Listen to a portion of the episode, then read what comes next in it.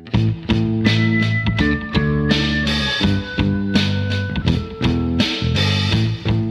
hi once again, listeners. This is Mark Griffin, Director of Customer Solutions here at Constructs. We are a team of software engineering experts led by legendary author Steve McConnell. Here we believe every software team can be more successful at delivering higher levels of business value. In each episode, we talk with one of our consultants, exploring one of our different types of engagements. We describe the issues those engagements were designed to address and how we solve them. And in some episodes like this one, we're going to discuss issues or techniques that are common or helpful in those different engagements. So today we're joined once again, by Senior Fellow Eric Simmons from beautiful downtown Beaverton, Oregon, actually from an idyllic background garden setting nearby, right? Yeah, pretty much. Today it's a wet setting. We've got some welcome August rain, so I'm inside. Yeah, we do too. You know, I heard my irrigation system go off at 4:30 this morning, and I was awake, and I said, well, I should run down and turn it off because I know the rain is coming. And of course, we have a nice, I have what you call a farmer's rain going on right now. It's nice and clean, and like it's just a couple of steps past drizzle. So, yeah. You know, I think most of the rest of the weather country looks at the national weather map and sees this dot up in the Pacific Northwest and says, someday they're going to fix those sensors. Right. Because it's like everybody else is in the 90s, and here we are at 61 today. There you go. So it is bizarre. So today we're going to explore a topic that has generated a lot of discussion with our clients, and it's related to their desire to set clear business and organizational objectives and to track progress against them. You might recall, listeners, that Eric and I spoke at length in an earlier podcast about metrics, and I would encourage you to seek that episode out. It's not a prereq for this episode, but it's a good background to build upon. In that prior episode, we discussed metrics versus indicators and how to launch a metrics program and how to monitor it. But today we're going to jump into something that connects quite nicely to those concepts, and that's something we're going to call the landing zone, which I joke sounds like a cheap bar at a small airport. So, Eric, let's dive right in. What is a landing zone, first of all? Oh, it's a cheap bar at a small airport. Thank you very much. Yeah. We're done here. Yeah. Simplest thing. Yeah. So what a landing zone is a table that we use to define success in a quantified, explicit way. And we can do this for a project or a product or some other things like that. So it's an explicit success definition that's quantified. And it's interesting, your remarks are accurate up front. We work with a lot of people, and it's common to encounter teams with really no explicit definition of success for how they'll be evaluated at the end of the year as an organization or as a project. They might have some requirements. They might have some expectations expressed from stakeholders, but they really don't have much more than that. Yeah. You know, we joke a lot about being so heavily involved in engineering practices here that we suffer significantly sometimes from the curse of knowledge, right? We think everybody does this, and it turns out there's not a whole lot of people that actually do some of this stuff. So, I mean, how long have this landing zone concept been around? Yeah, it's been a while. Let's say late last century, because I first became aware of this. That's right.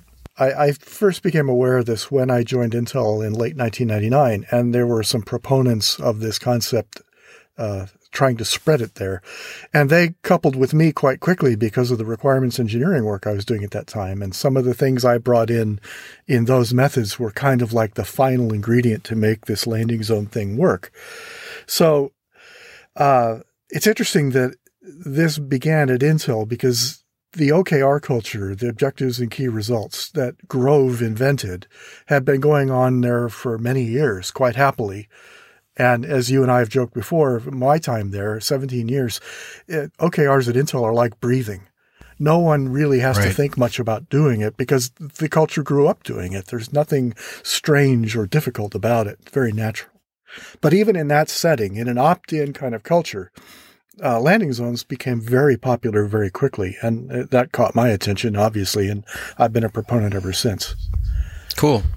So I mean, the name you're talking about here really is it is a metaphor, right? It is, yeah. And the two guys who created it borrowed it from the notion where if you're trying to land a helicopter or a spacecraft in a particular area, then that's called the landing zone. And if you land inside the LZ, then the mission is successful. If you're outside, it's a failure. So Mars probes or helicopter rides, hospital helicopters, things like that. You know, you're going to set up a landing zone near a crash scene for the helicopter to safely land. Makes sense. So this idea of a landing zone is really a region, right? It's not a single data point. That's the big. I think that's probably the big thing to think about here, right? It is a big deal, and that's why that metaphoric name makes some sense, because the landing zone for a helicopter is really two-dimensional, and in project sense, the success of a project is going to have more than a couple of dimensions. In fact, they aren't even physical dimensions. So we end up with a sort of multi-attribute region. That defines success, at least in the metaphoric sense, not a physical space. Okay. And then in this table, the rows of the table contain the attributes for success. And then the columns contain a range of performance for each of these attributes in the rows.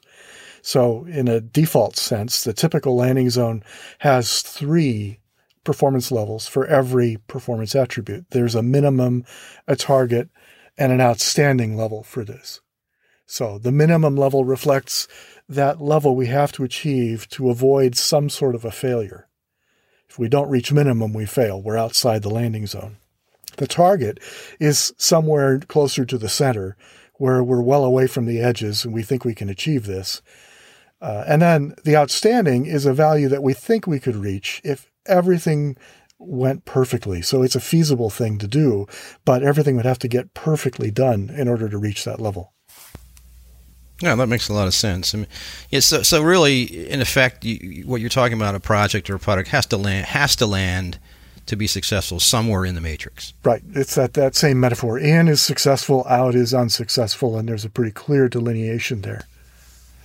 That makes sense. That makes sense. I think it's important to have this area, this range, because it's quite easy in today's complex environment to over-constrain our desires and our product definitions, and we end up stipulating something that wouldn't it be nice if it were actually possible to guarantee that. And we get people so closely and carefully aligned on a point of success that is almost impossible to achieve, that anything but that point is viewed as failure, when in fact it isn't. It's just a slightly different version of success. Totally. So what are some clear uses for landing zones? Well, what people do with these, primarily, first and foremost, is to create that definition of success for a project or a product, something like that, and to keep it current throughout the project's life, because as we'll talk about probably later on, these things do change, right? It's not static. So the primary benefit, you've got a written down quantified definition of success that everybody can look at and either agree with or disagree with while it's inexpensive to change it, rather than finding out at the end of the thing that, oh, that's not what you thought success was, and now it's too late. And then beyond that, it defines success in a quantifiable way. And that's important because we don't just talk about better or fast. And knowing those quantified levels is a really good early input to things like risk analysis and feasibility determination. Even without knowing exactly what the performance has to be, by putting this range of acceptable performance in there, we can give people some idea of where this has got to go, and that lets them quite quickly come to ideas of what's risky and where we might have trouble reaching those levels.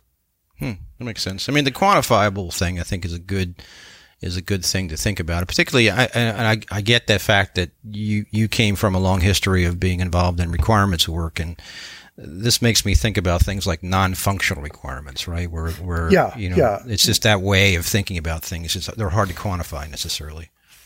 Right, and I've been on a career-long vendetta to undo the use of non-functional requirement, because the joke has always been, well, what are those? All the things that don't work when you ship the system. Those are the non-functional requirements. Totally.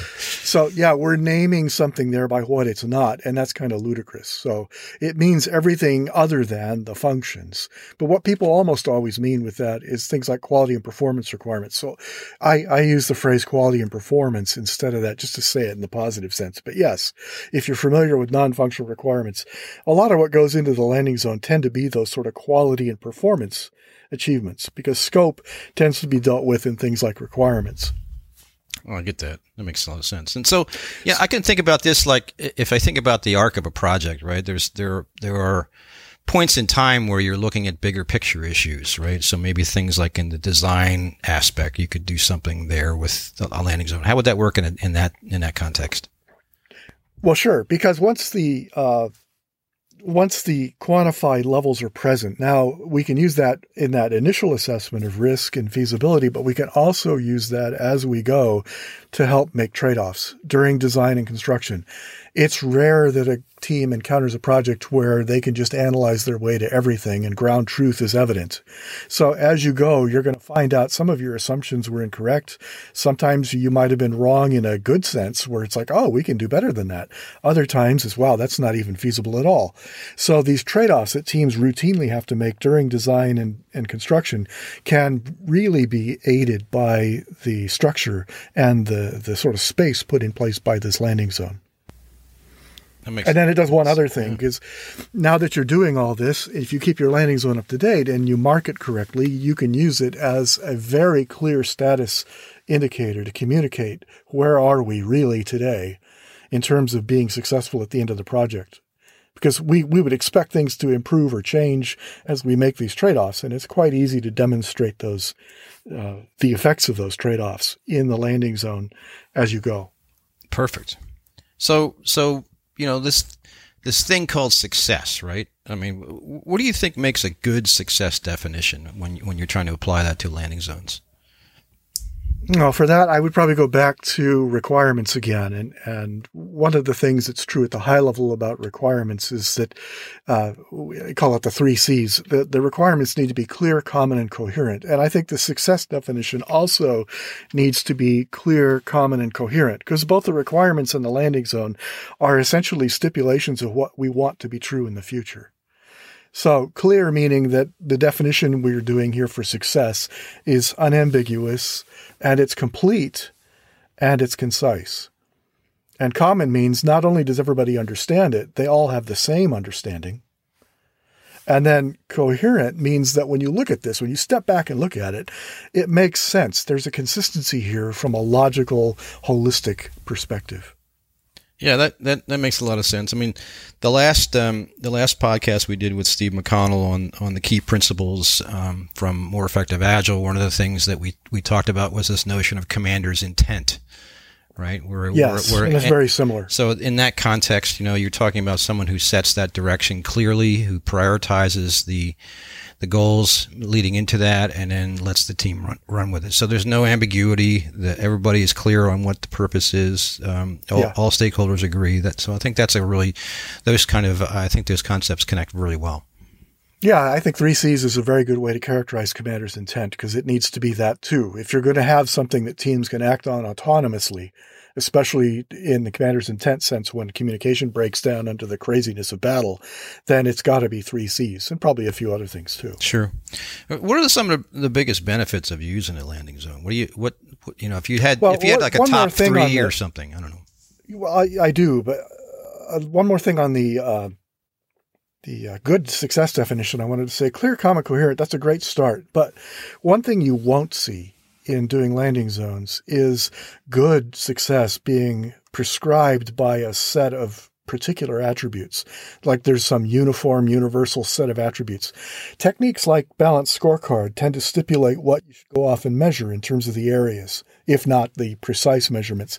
Landing zones don't do that. And you may find that certain things like time and money are frequent appearances in your landing zones, but it's going to be up to you from a good success definition perspective to define the scope of the landing zone and what actually goes in there or not. It's not going to be imposed upon you. Gotcha. That's a good ad. All right. So then benefits of all this. It's interesting in a lot of the assessment work, and you and I did a podcast long ago on organizational assessments.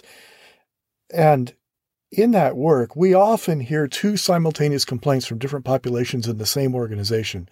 First, when we talk to senior management, we get a complaint that the teams won't commit to anything, either, quote, because they're agile or some other such nonsense. They get a hard response from teams that say, no, we're not going to commit to your crazy deadlines and your crazy goals.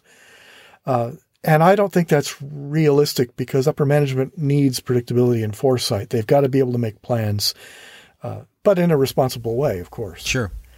The second complaint that we get comes from the individual contributors and the teams, and they complain that they don't have any autonomy, and they need to ask permission from upper management to do everything. And one of the things that makes me passionate about landing zones is that they fix both these problems at once. And it's one of the few things I've encountered that actually does that.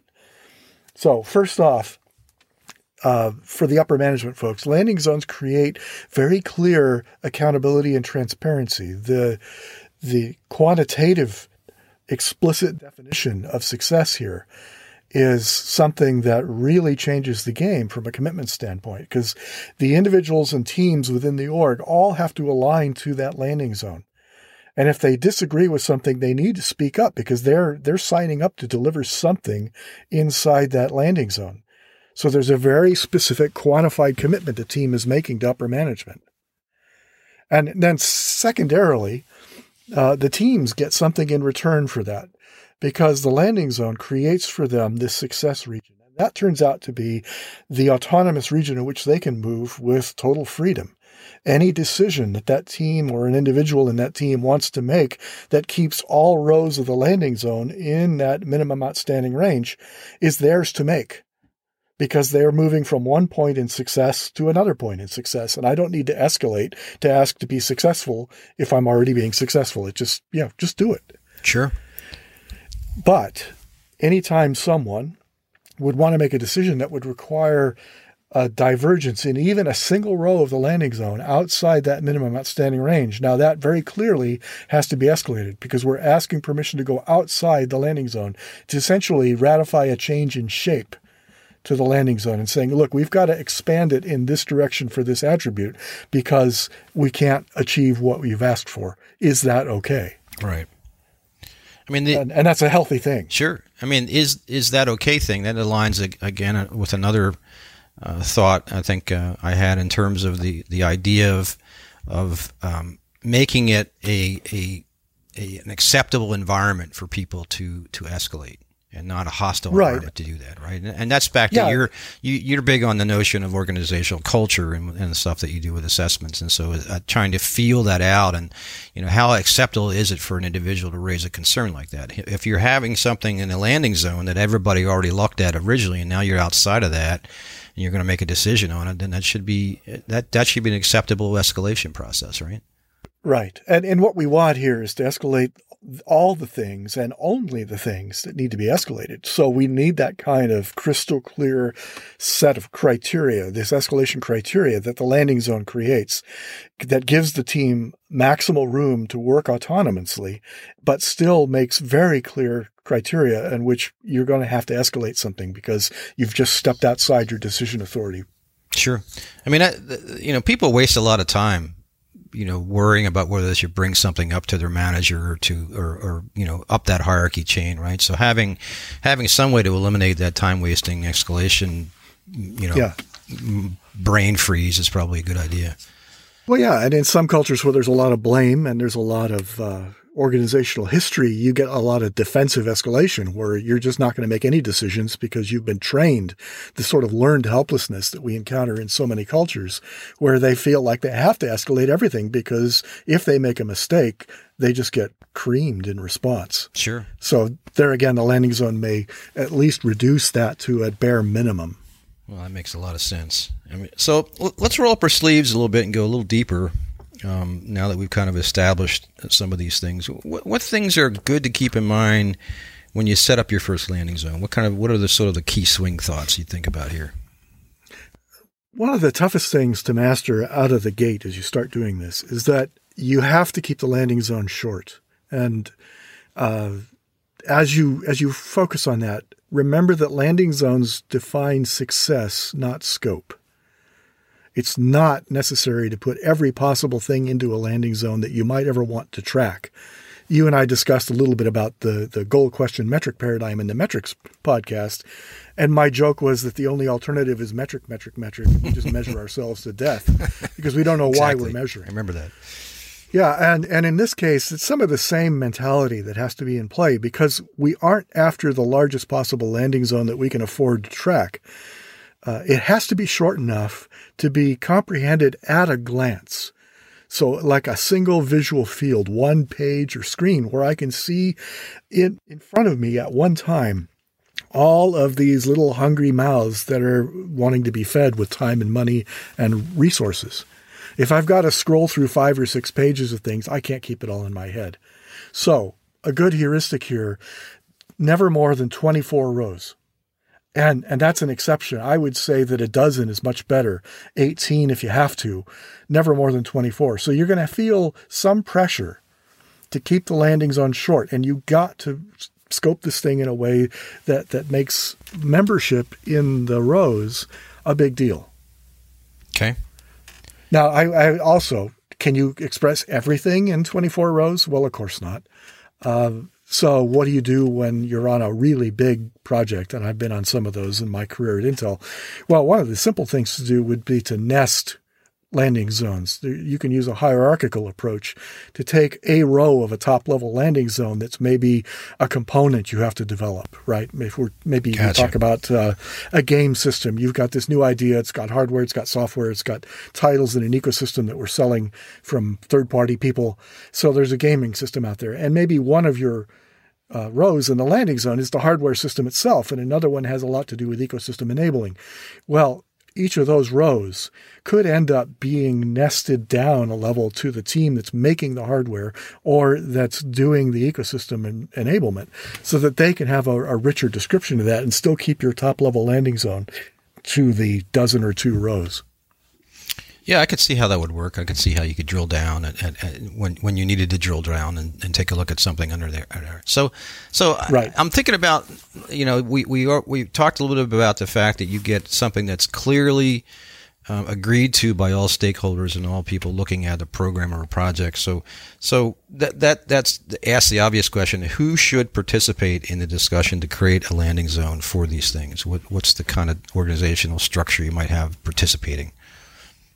Well, it ends up being a very cross-functional effort because success, all right. So first off, we're in a setting where stakeholder groups, usually there's a dozen or two stakeholder groups, not people, but groups. Wow. And each of those can have dozens, right? Finance and legal and customers. And, you go on, anybody who sits down and spends some time listing out the stakeholder groups for what they're doing generally has no trouble coming up with a list of 12 to 24 groups. Not all of them are the same importance, but even after you've gone through a prioritization exercise, you've got a lot of stakeholders, and those stakeholders are diverse. And some cases, we have a lot of specialists involved in this. So I think there can be some really deep specialties involved in some of this, especially if you're in a regulated industry where your safety is involved, or sometimes domains are just ridiculously complicated and complex by themselves. So you've got a lot of PhDs and things working in this. Regardless, on any real project, you're likely to have the need for a lot of specialists based on wide-ranging diversity in your stakeholder groups. So things like cost and reliability and performance always show up. So does user experience. And in many cases, you're going to end up seeking out some specialists within that space. Now, that seems to make sense. I mean, I think about the notion in the simplest team level implementation of Agile. You have this idea of a product owner, right? So where would a product owner play in the landing zone arena? Would that be a person that might negotiate changes to that downstream, or how does that work? Yeah, it certainly could. Product owner, product manager, these people are often the owners who are responsible for the sort of care and feeding of the landing zone itself. It's not that they are authorized to make every change willy-nilly and king in court, but having a point person to do that makes some sense. And in the Scrum Guide's definition of the product owner role, it's pretty consistent, in terms of being able to maximize the value of the Scrum team. Having a landing zone to help guide those judgments is not a bad thing. And if you go above that, a lot of times the product owners end up reporting to people in product management who are more outward-facing, talking to all these other stakeholder groups outside the organization and team. They also can be really good at the care and feeding of this. Right. I just think it makes good sense to have a person that's particularly responsible for that care and feeding, right? Just having. Well, it is, you know, but it's rare that one mind would be able to do all this. When I first arrived at Intel in '99, I learned that they did things back then with at least a troika. And there was a strategic planner who was always kind of the equivalent of product management and product owner and a few other things rolled into one body. But then there was also somebody from engineering involved from a technical perspective, and there was always someone from finance involved. And those people had teams supporting them. So these landing zones were generated. Usually the strat planner was the one who ended up owning the landing zone. So it's kind of like product management there. But that person had some tremendously specialized and rich input into how to establish both the scope of the rows and what the minimum target and outstanding ought to be and how they should be measured. Yeah, I mean, this is really a living, breathing environment, right? You don't want it's not a static thing that people say, no, we promised that, you know, things change. Yeah, it can't be. Yeah. But that's, we've as an industry, I think we've come to grips with that over the last 20 years with the rise of Agile and all the rest of that is people realize that work today, especially when you get into these socio-technical systems where there's all kinds of people interacting with technology. We used to joke at Intel that laptops are just complicated. You can take them apart. There's a bill of materials. Cell phones, same thing. But when you put several 100,000 of these with people attached to them into this thing called the internet, then really interesting stuff happens. Sure. And it's far less predictable than what it might have been with a laptop on a table. Yeah, that's completely believable. I mean, yeah, there's a great systems engineering book that has an anecdote in it about how without its crew, a fighter jet, advanced as it may be, only sits in a hangar quietly leaking. Right. So the device itself is merely complicated, but the system, when you put people involved, that gets pretty interesting and complex. Sure. So on the next road of complexity here, we have this baseline landing zone with minimum target and outstanding. There have been some variants at teams that might find useful. So give me some examples of ways that organizations have added value to the idea of extending this idea of planning goals. You talked about hierarchy before. There's other things, right? There's other things, yeah. In 20 years of extensive use now that people have invented some things that can be at least situationally valuable. Three that come to mind here that are probably most common, most important. A lot of people put a now column next to outstanding, because you talk about the desired range of achievement, minimum target and outstanding. The very next question most people have is, okay, where are we now? Are we somewhere south of minimum, or are we up happily next to outstanding? So the now column, the now data point gives you a chance to show where you are today, not just where you're hoping to be. So that one's useful. And that's again, probably an arrived value, right? You have to have the team kind of agree to that. And you talk about this cross-functional team continuing to monitor these things. That would be a decision the team makes to say, this is really where we are. This is where we're at. Yeah. And again, if you're an Agile crew, you have more chances to measure now with these sort of leading metrics and things like that than what you might have in a more sequential environment. So you have to be able to do now updates at a frequency that matches what your stakeholders require, dependent teams on you and things like that. So, for example, in silicon design, you're often trending on things like area and design cost. And the two things are directly linked. More millimeters means more cost. So where are we now, and what's the projected power and performance and the requirements of this, and what are we trimming to get costs down to where we need to be? Those were very important discussions, and having that updated on a quick basis was important. I can believe that. So how about some other ideas? What other things have you seen out there? Okay, besides now, another one that's sadly useful is the kill switch idea. Now, kill switch. Sadly, correct. That's sadly useful. It comes from the kill switch that's on all-terrain vehicles, which there's a pin that attaches via a cable to your wrist, so that if you become detached from said all-terrain vehicle, the pin comes out with you and the engine dies. So the thing just doesn't run off down the beach, hitting several seals and innocent bystanders because you're no longer guiding it. So, nice visual. Thank you. The kill switch level is something I witnessed in my past. I was not involved in the ATV. I was just watching at a distance. Yeah. But yeah, the The kill switch resides below, to the left of the minimum. And what you're saying is you are so far from minimum, trending in the wrong direction, that it's time to have a conversation about whether we should just kill this project because we don't see any feasible way to recover in this dimension. It could be release date. It could be price or manufacturing cost. It could be whatever it is, quality. All these things could end up being such a challenge going the wrong direction that at some level you want to say, let's talk. And so the kill switch is something which, again, is sadly useful in projects today. I'll bet. So, I mean, I'm thinking about this thing, the complexity that might, you know, if someone has maybe a 24-row kind of thing, at some point in time, assigning ownership to something might be helpful, right? Just from a, you know, a maintainability perspective, right?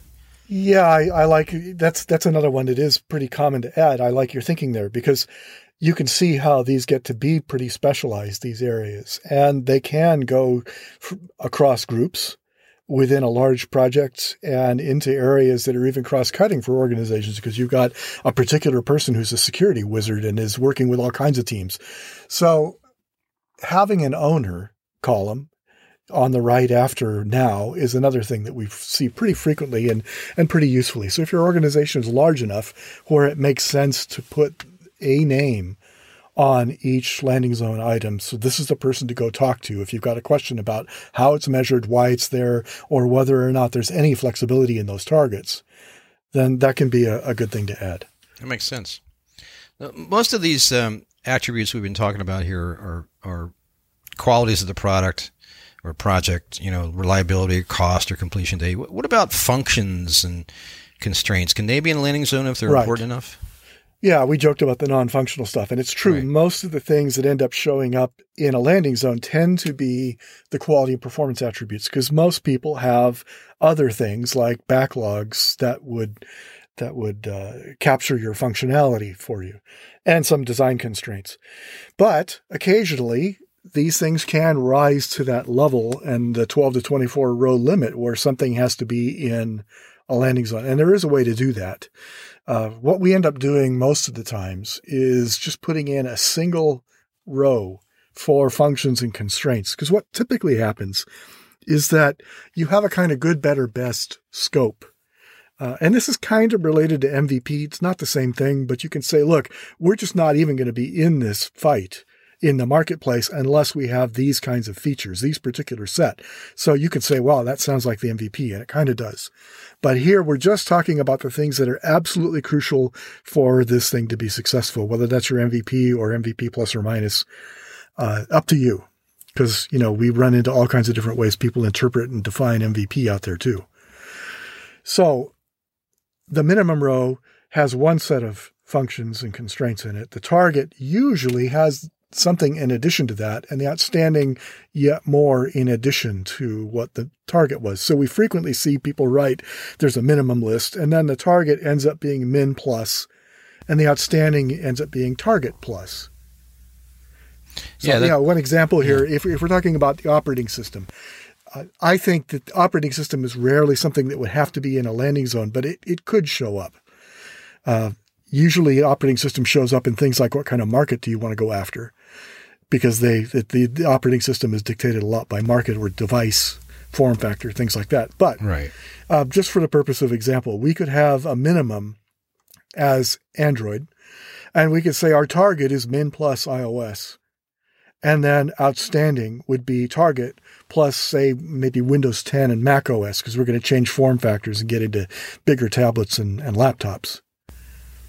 Makes total sense. And it's a good way to think about it, too. I think it's incrementally as you go across. And the team can reach as far as the team thinks they can to jump into that. And it gives them it's a great way to be autonomous and say, you know, if we just did this much more, we could have both of these things, you know, and sort of an interesting thing. So another place you see that kind of a creative list is in things like markets.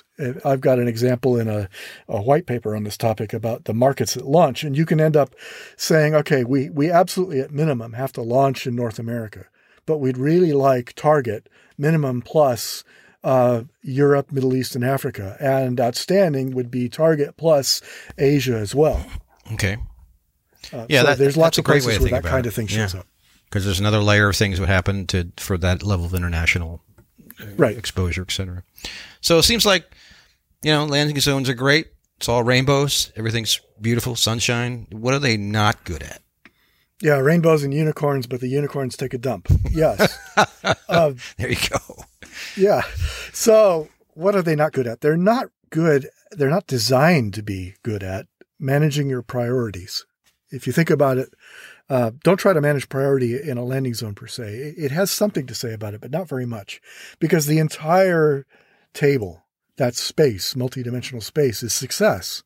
So the landing zone by itself doesn't tell you in what order to pursue things or what to pursue in priority over something else. That's a great point. As long as you're in the landing zone, you're free to move about the cabin.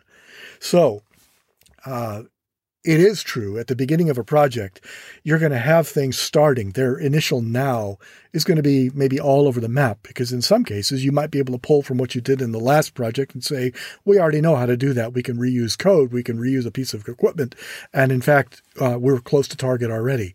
But in many cases, you're going to be left of minimum thinking, you know what, we got work to do here. So at the beginning of the project, people tend to have a goal to say, let's get everything to at least minimum. And then we're in the landing zone. Okay. But then once you're in there, where you go within that space is up to you. And the landing zone doesn't dictate your priorities. Something else is going to help you decide which attributes to push toward target or outstanding first versus last. So it's usually better to use something else to do the prioritization, right? You've already gone through, some of the you have a structure already to do that. You probably do. And again, if you're a Scrum user or other backlog-driven development team, then the backlog makes a perfect place to go and do that, because you're reordering that every couple of weeks as things you might go off and do. Those will have some traceable connection to landing zone items in many cases, not all, but in many cases. So it's indirect, but there's still a linkage. Totally. So, I think about this as, we're in our software engineering bubble, talking about these kind of things, but there's other uses for landing zones that are outside of that, right? I mean, I was just thinking while we're talking, I could see this be for city planners or for, some kind of civic project that somebody's doing, right? But even some personal examples, right? Yeah, and the typical use is for a big product or a large scale project. Often these things end up nested. But yeah, you can use these. And in one of the more pragmatic applications I've ever seen, when my daughters were trying to decide on colleges, they got inundated with email and regular mail from schools all over the place who wanted them to spend a ridiculous amount of money to attend. And it became almost paralysis by choice, right? There's so many choices. They just, you're deer in the headlights kind of look. So one of the things I suggested that they both did was to stop and think about what success looks like here and give me a dozen or fewer attributes. Do you care how big the city is the college is in? Do you care how big the college is? Do you care how far it is from the house? I mean, I went to school because it was as far as I could get from Los Angeles and still stay inside the California State University system. So that was, for me, distance from home was important. Get out of Dodge. That's right. But everybody's got their own priorities. So it could be public or private. It could be all sorts of things. So what really matters here? And then you get that kind of a framework around making the decision. You get some first order disqualification. And then you get a way to start judging goodness within that, saying these are the schools that would be most successful versus least. And now we can get down to some other decision criteria among that shorter list. Sure. And my wife and I actually used this when we talked about changing houses. What do we want? And a lot of people have these, and you see articles written about it, you hear conversations about what's the school system like and what kind of home appreciation is it, what's the average sale price, all these other things might be important to you. And writing that down, even in an informally constructed landing zone, might have some benefits in just everyday life. Yeah, no, that makes sense. I mean, the big decisions have, and particularly if it's you and your wife talking about something, then you might have completely different rows. Yeah. That you decide. Yeah, it is. Yeah. And in both work life and home life and real life, that discussion about what is success is one of the real benefits of all this, because you get people to express widely differing opinions where the florid terms we use like state-of-the-art usability at the beginning of a project, everybody says, yeah, that's what we need. But if we had my magic flashlight to illustrate the thought balloons above their head, you would see that everybody's thought balloon was radically different, even though they were all nodding to the same vague phrase of, yeah, state-of-the-art usability. Yeah. No, so that discussion can be really important to have up front. Well, you've convinced me. I'm going to try it. I am not short on projects in this COVID environment. So what's the next priority, honey? Here's the list of, here's my rows of things. And this for your next homebrew. Right. Exactly. Oh, yeah. There you go. The minimum requirements are, it has to taste good. First of all, that's ABV and density and can't be an IPA. Can't be, no. If you're going to have any of it, so if I'm going to taste it, yeah. So no, let's talk about the evolution of a landing zone. The definition of success certainly in a project or in a big program can change, right? What are some of the things that can change that forces you to go back to the zone? Yeah, the forces changing success will vary from project to project. I think it tends to be worse today than it was, say, 20 or 30 years ago. We are in a more complex, interconnected, interdependent environment. And with more degrees of freedom out there that we can't control, we end up getting hit with more change to what's going to be successful. Pace of change just seems to be perpetually increasing. Indeed. So we have changes to landing zones and success definition from things like stakeholders who come and go.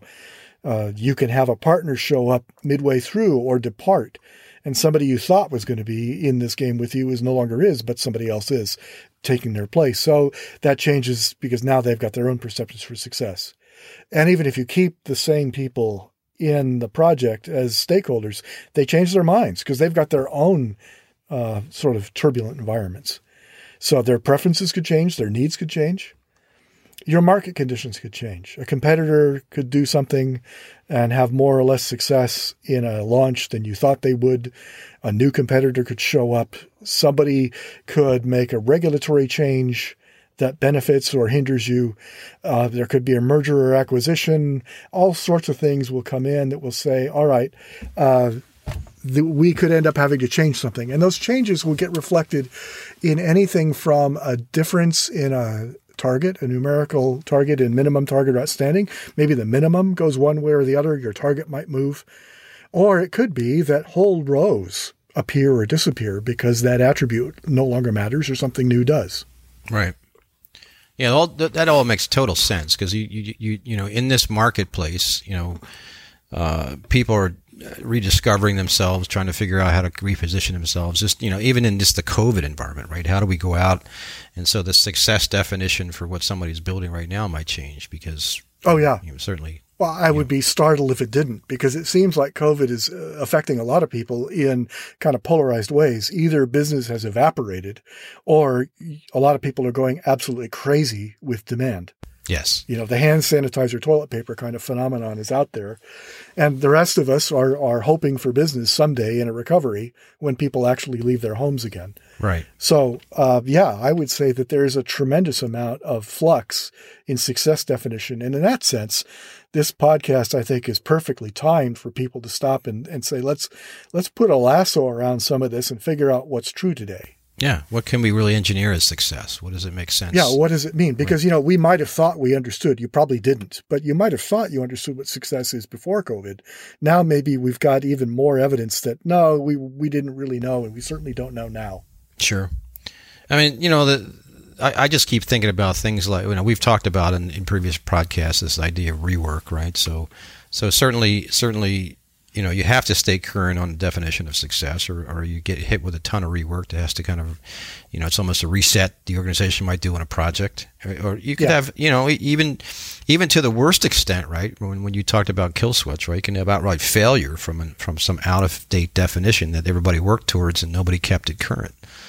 Right. So. And without knowing what those are, you have zombie projects that are the funding stays, right? And people just keep marching on to something that is actually dead on arrival in the marketplace. And we knew this we could have known this 8 or 12 months before launch because we'd already tripped a kill switch or two. Right. Isn't that the old Windows ME excuse?